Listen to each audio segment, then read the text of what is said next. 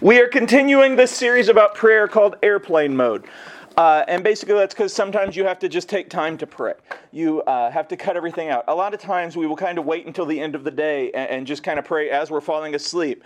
And I know that I've done this. I'm sure everybody has. But you kind of you you're praying, and then you kind of get lost because you're tired, and then you kind of say the same thing a few times. And, and that's okay because God knows your heart. But it's better to have time where you're just talking to Him and it's just you and Him and it's going over what you need. And like when we talked about the Lord's Prayer and how you pray, you talk to Him about what's going on in your life. And you basically talk, you don't have to be fancy, you don't have to be Shakespeare, you don't have to sound awesome.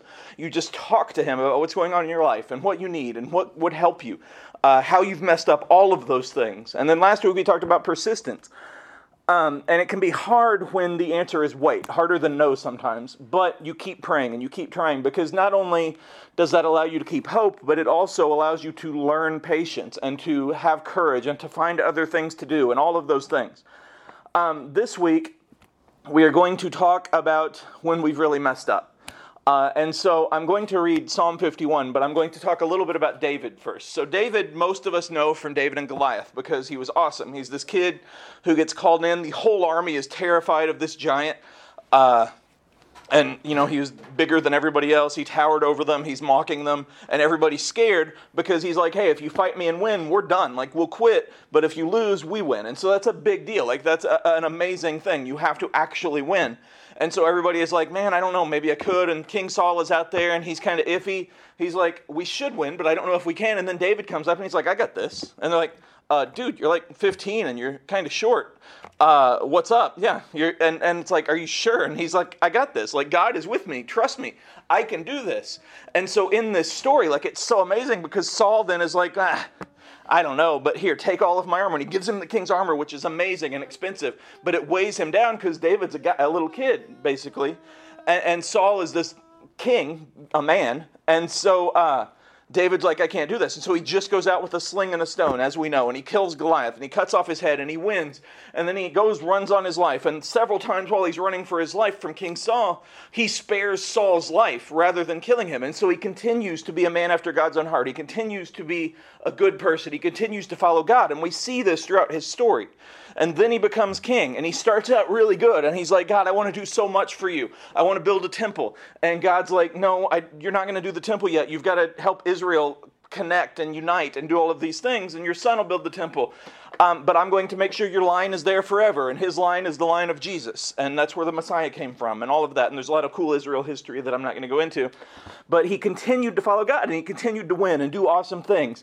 And then he went on the roof. And he went on the roof, and he saw a girl over there and she was attractive and she's bathing and he's like hey i'm the king i can do what i want saul had had that mindset and over and over again he gave in to his uh, ego and his greed and his lust and everything else and so david who had never been like is like man you know, I've been a really good guy and I've done so much for Israel, and you know what? I'm allowed to have other wives and I, I don't care. And so he's like, to now, it's kind of creepy, but he hasn't really done anything wrong.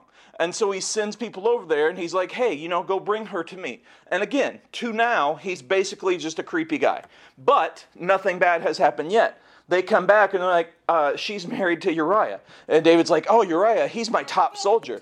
So this is basically, this is basically like uh, Achilles, or this is like whoever the top soldier. This is like um, Tom Cruise in Mission Impossible. Like this is a major dude who can do everything. And so David's like, huh, Uriah, he's fighting for me right now, like in the, on the front lines against everybody. Ah, uh, who cares? I'm the king. And this is where he starts to sin. This is where he gives.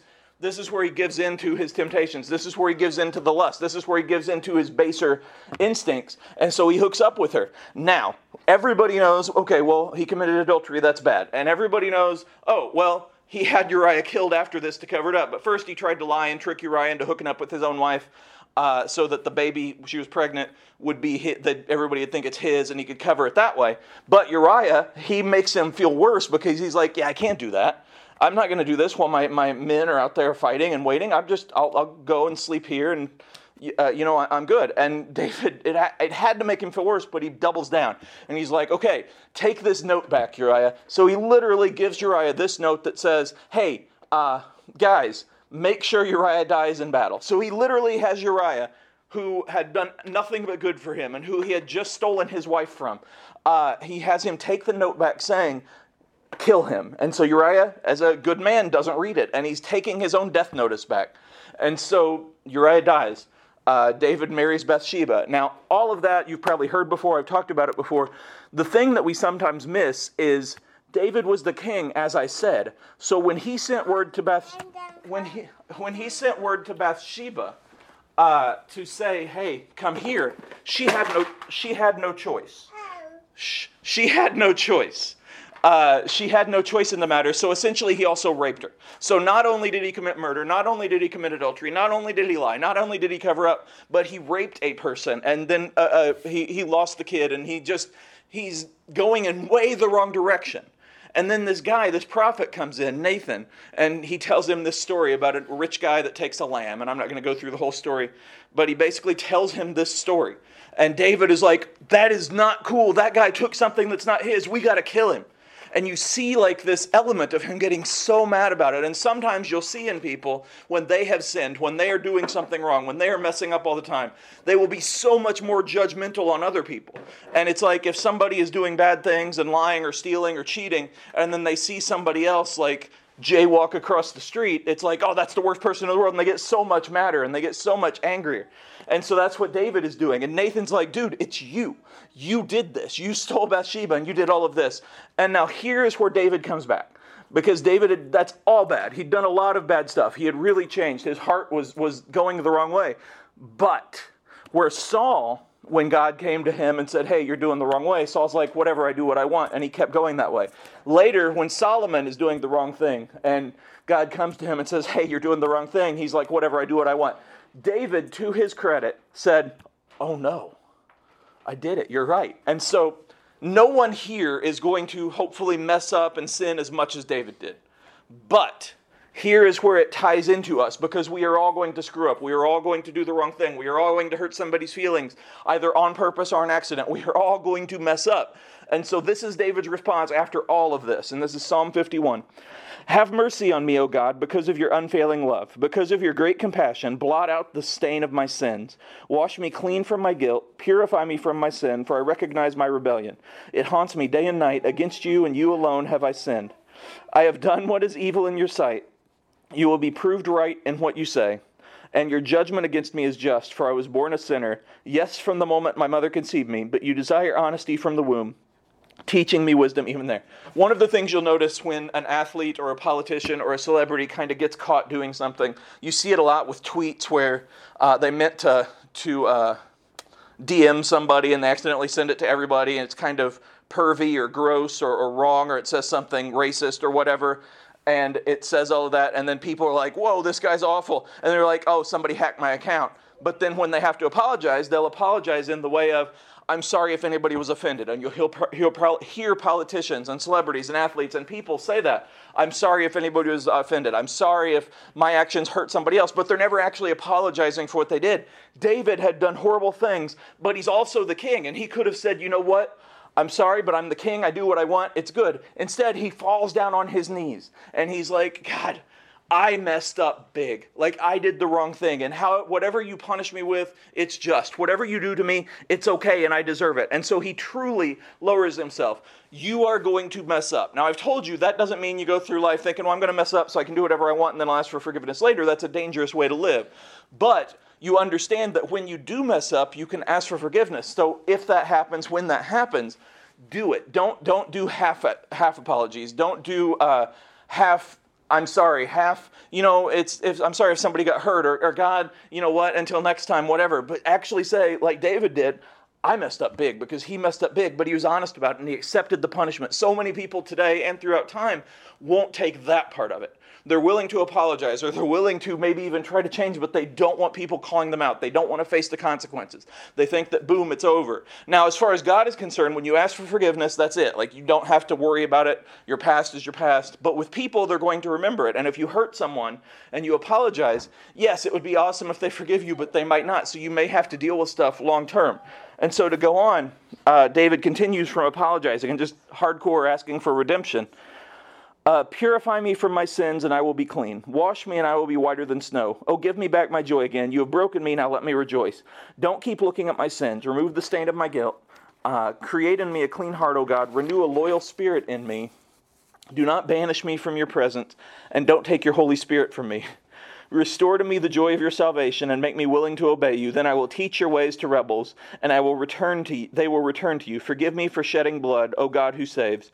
That then I will joyfully sing of your forgiveness. Unseal my lips, O Lord, then my mouth may praise you. So he started with saying, I messed up big. I sinned. It was on me. It's not anybody else's fault. It's not Bathsheba's fault. It's not Uriah's fault. Again, so many times, and when I was joking earlier about Djokovic and, and LeBron and people like that, and a lot of people, it's like, well, I'm sorry I messed up, but it was because of this, or it was because of them, or it was because of that, or it was because this person did this, or allowed that. Again, David was the king. He could have said anything he wanted. And he could have said, well, you know, she was out there naked. This is on her too. Or, hey, you know what? Uriah should have done what I said, or he could have stayed home, or whatever. But he straight up lowers himself and says, This is on me. He takes full responsibility. And that's important to do even if you don't deserve full responsibility. It's when you're atoning, when you're asking for forgiveness, take full responsibility. But then he goes on and he's like, Hey, I don't want to stop here in the grief. Help me to do better. Help me to grow. Help me to, to learn. Help me more than that. And I love this part help me to help other people to learn from what I've done. So it's not, hey, God, I did this, forgive me, and then let's just move on. It's, God, I did this, forgive me, please. Now help me to tell this story to others so that they won't fall into the same sins I did. Help me to be an example. Help me to teach. Help me to, to grow. And it's so powerful that He does this, and that's what you can do. Uh, in churches, sometimes we're told to hide uh, our, our, problems, our struggles. I, I, said this this morning, but I've said it before.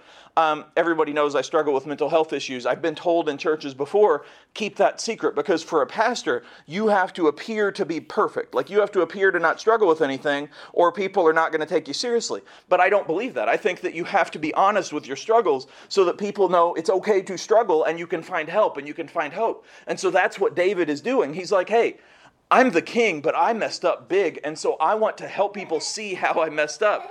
I want to help people see what I've done wrong. Uh, last part. You do not desire a sacrifice, or I would offer one. You do not want a burnt offering. The sacrifice you desire is a broken spirit. You will not reject a broken and repentant heart, O God.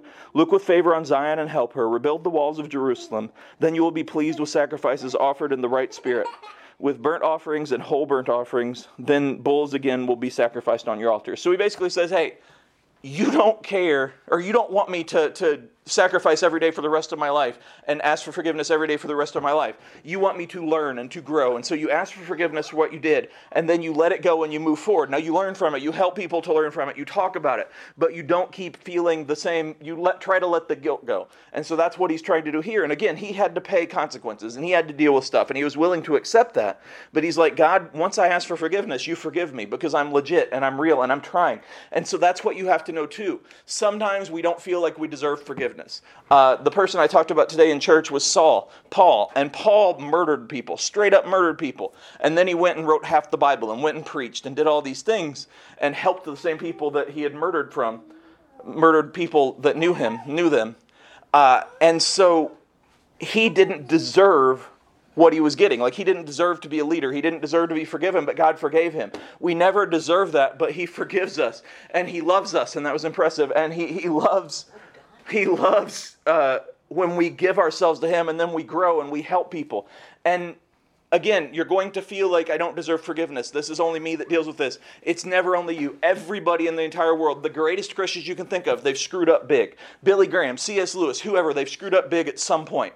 Not to the level of David, true, but they've screwed up big. And so they've all asked for forgiveness and they've all grown and they've all learned and they've all helped. And Rob can tell you, like, even as an adult, and I can tell you, even as an adult, like, when you go through this, we still mess up sometimes. Like, we still, we've been through this over and over again. We've talked about things, we've learned about about things. We've had countless sermons between us, and yet we still are going to mess up because we're human, and yet God still loves us and forgives us. So just keep going to Him and keep trusting Him and allow Him to help you learn from it. Don't pretend it didn't happen. Don't pretend that you've never messed up. Just allow Him to forgive you and then grow and then help people. Uh, do everything you can to be like Jesus and show them, help them, grow, and be with them in every way. Uh, and that's all I got.